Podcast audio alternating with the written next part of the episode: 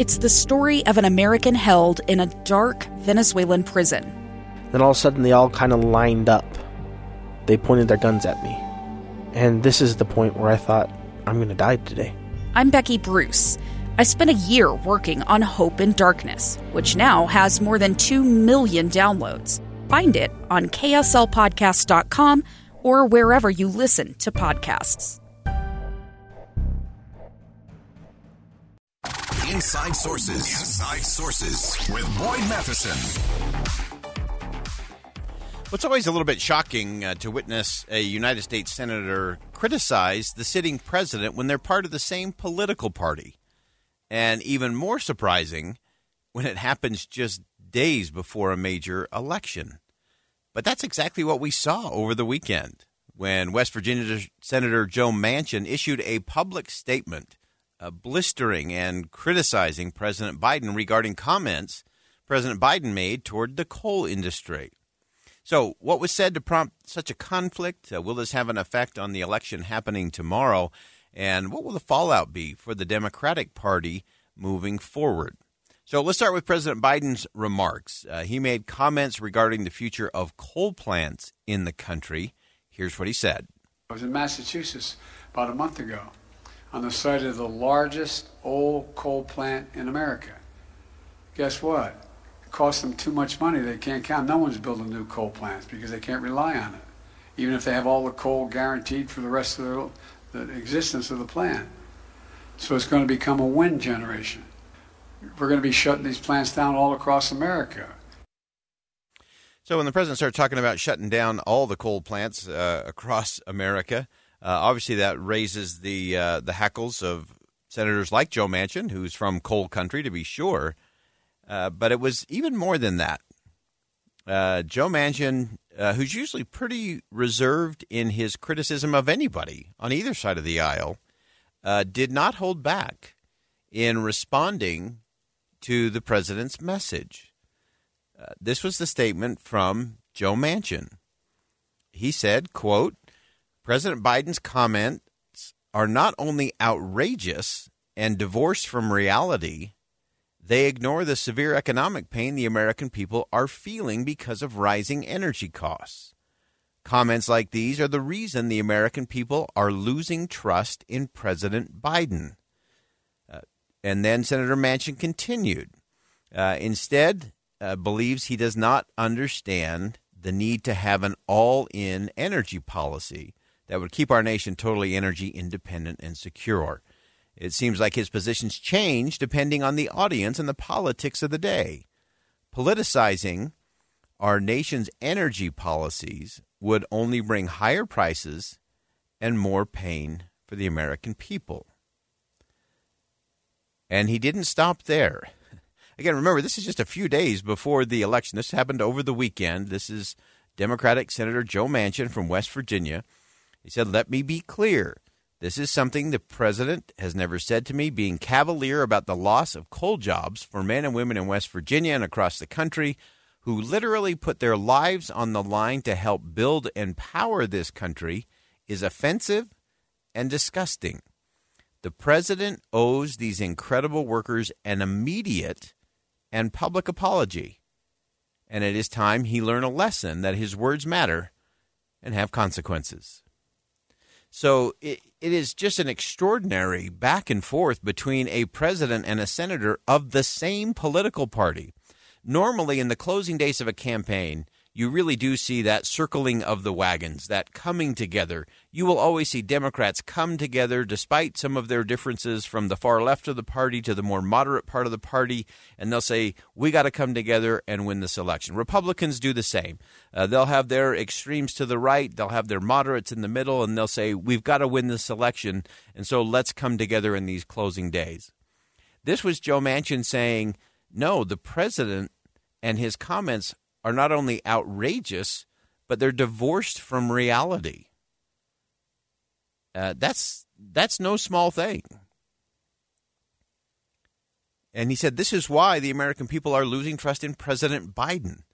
Uh, I just can't imagine, and I've never heard anything even close to it, uh, of someone of the same political party unleashing that kind of blistering railing on the president of their own party. It just uh, it just doesn't happen, uh, and so it clearly uh, flipped a switch for Joe Manchin.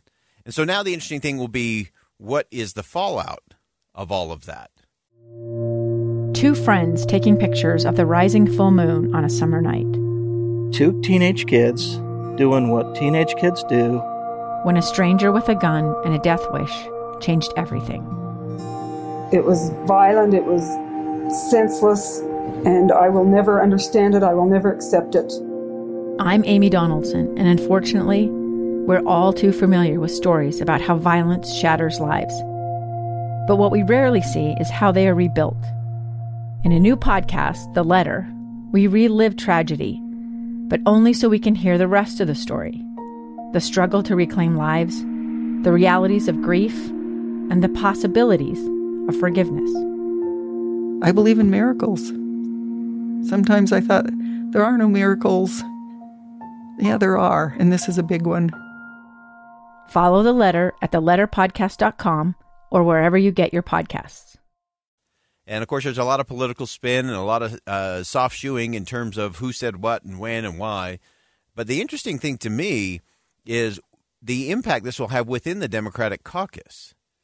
Uh, r- remember, not only is Joe Manchin from coal country, but you're also looking at Democrats trying to win really important races for them in places like Ohio and Pennsylvania. And so to suddenly have uh, this kind of back and forth and division amongst the Democrats uh, can't be helpful uh, in those uh, particular races, where again you're trying to rally the troops, so to speak, unify the party, uh, and try to win an election. So I, I think uh, this is just the interesting part of politics.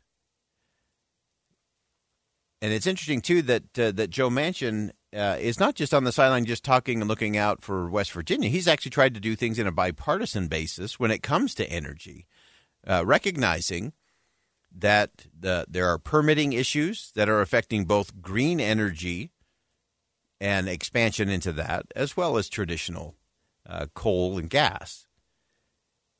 And so recognizing the the reality of it to me is the is the real test. And I think where the president kind of stepped in it uh, in terms of just bashing the the coal industry, recognizing that all those electric cars, the vast majority of them out there, the energy is really coming from coal. Uh, and until we can get other sources uh, that might be cleaner and greener, uh, until we get those, this is what we got. And so having that all the above, all the above approach to energy policy is is really a, an interesting thing and one that most American people understand. I think everybody knows we need to, to get better. We also have to recognize we're doing better than anywhere in the world in terms of being able to produce energy cleaner and greener uh, than surely than the Middle East, surely cleaner and greener than what China is doing and what other parts of the of the world are doing.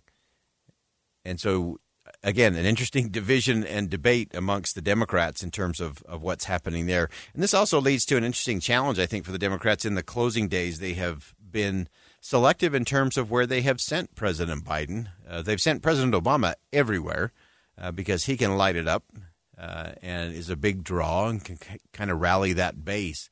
Uh, and President Biden, I think, has been very selective in terms of where he's gone. That's not totally uncommon, by the way. We shouldn't overread into that. Uh, but it does seem that with a president that has a low approval rating, uh, they're trying to keep him mostly out of pocket and away from a microphone uh, in the closing hours uh, before the big midterm elections tomorrow. So, uh, again, the other interesting fallout from that will be what happens when the uh, caucuses come together following the election. And where does Joe Manchin sit then? Uh, will he continue to be a critic of the president? If the Democrats do lose control of the House and the Senate, uh, does that change the dynamic in terms of that conversation and what uh, President Biden should do in terms of possibly running for reelection? Will that also change the dynamic in terms of leadership races, in terms of uh, Nancy Pelosi in the House, Chuck Schumer in the Senate?